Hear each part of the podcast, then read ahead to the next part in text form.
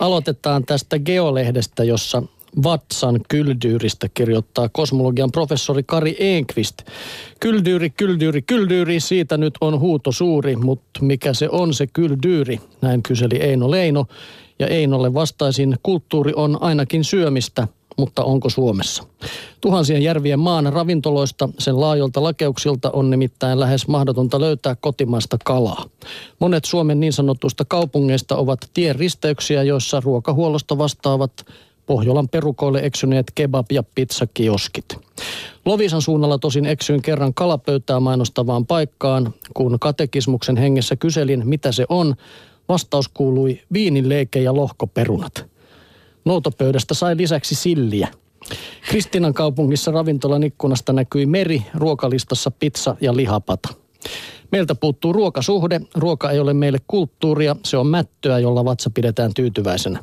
Kun olin lapsi, ruokaa ei saanut sanoa pahaksi, se oli pakko syödä loppuun, sillä ruoasta piti olla kiitollinen.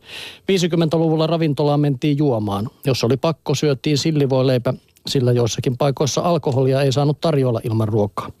Tämä suomalaisen köyhyyden ja juopottelun yhdistynyt perintö vääristi suhtautumisemme.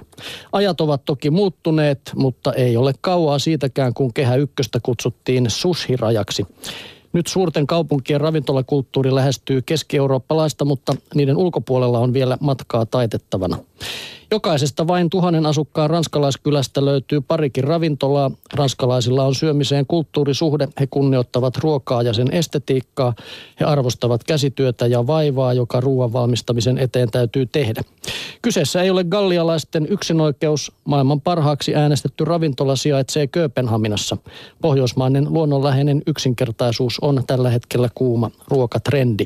Näin Kari Enqvist. Kotivinkissä taas Riku Kiviniemi kirjoittaa nuukailemisesta. Elämyksiä tarjoileva ruokamaailma, kun on välillä liian täynnä diivailua. Siksipä valitsen alkutalvesta nuukailun. Nuuka on suomen kielen näteimpiä sanoja, toisin kuin sen synonyymit kitsas, saita tai itara. Nuukailu vie ajatukset mummolaan siihen aikaan, kun kahvipaketeista tehtiin kasseja ja maitopusseista mattoja. Mummoilla ei tainnut olla aina valinnan varaa, vaan taloudenpidossa piti olla visu, eli tarkka ja huolellinen. Nuukuudesta on tullut jo pieni muoti-ilmiö, kun siitäkin voi ammentaa mielihyvää kaiken yltäkyläisyyden keskellä. Tosin nykyisin nuukailua taidetaan kutsua kestäväksi kehitykseksi. Riku Kiviniemi kirjoittaa, kuinka heidän perheessään nuukailu tarkoittaa sitä, että perusruot nostetaan taas keittiön pöydän kuninkaiksi. Se tarkoittaa höyryäviä keittoja, kastikkeita, perunaa ja leipää. Voileipä tuntuu muuten olevan jo trendien aallon harjalla.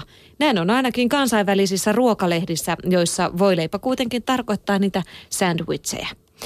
Lapset ovat perheemme parhaita makutuomareita jo jotenkin innoissaan nuukailustanikin. Selkeät perusmaut ja yksinkertaiset annokset tuntuvat olevan heidänkin mieleensä. Ekaluokkalaiselle pojalle kelpaa aamupalaksi aina kinkkuvoileipä. Makaronilaatikon tai makkarapiimin paistaminen ovat hänelle suurinta ruokajuhlaa.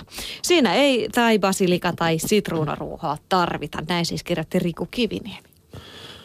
No niin, sitten otetaan vielä ruoka- ja viinilehdestä vuoden 2013 ruokatrendejä. Poimitaan tästä muutama.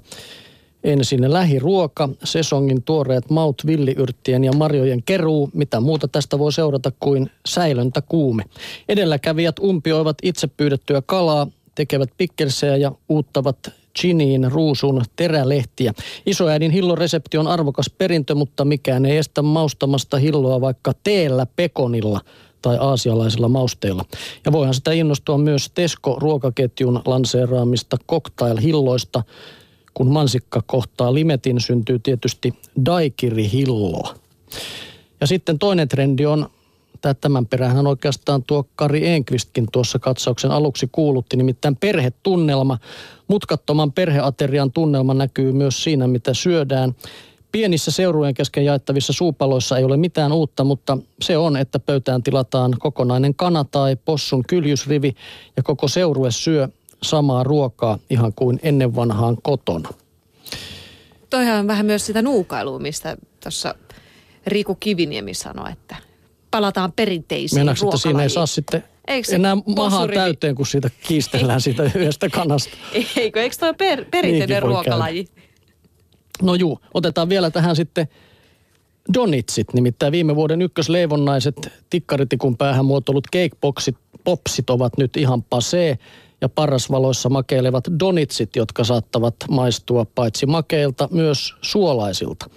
Ja nousussa ovat muun muassa myös alkoholilla maustetut leivonnaiset, gluteenittomat herkut ja viikuna monissa muodoissaan.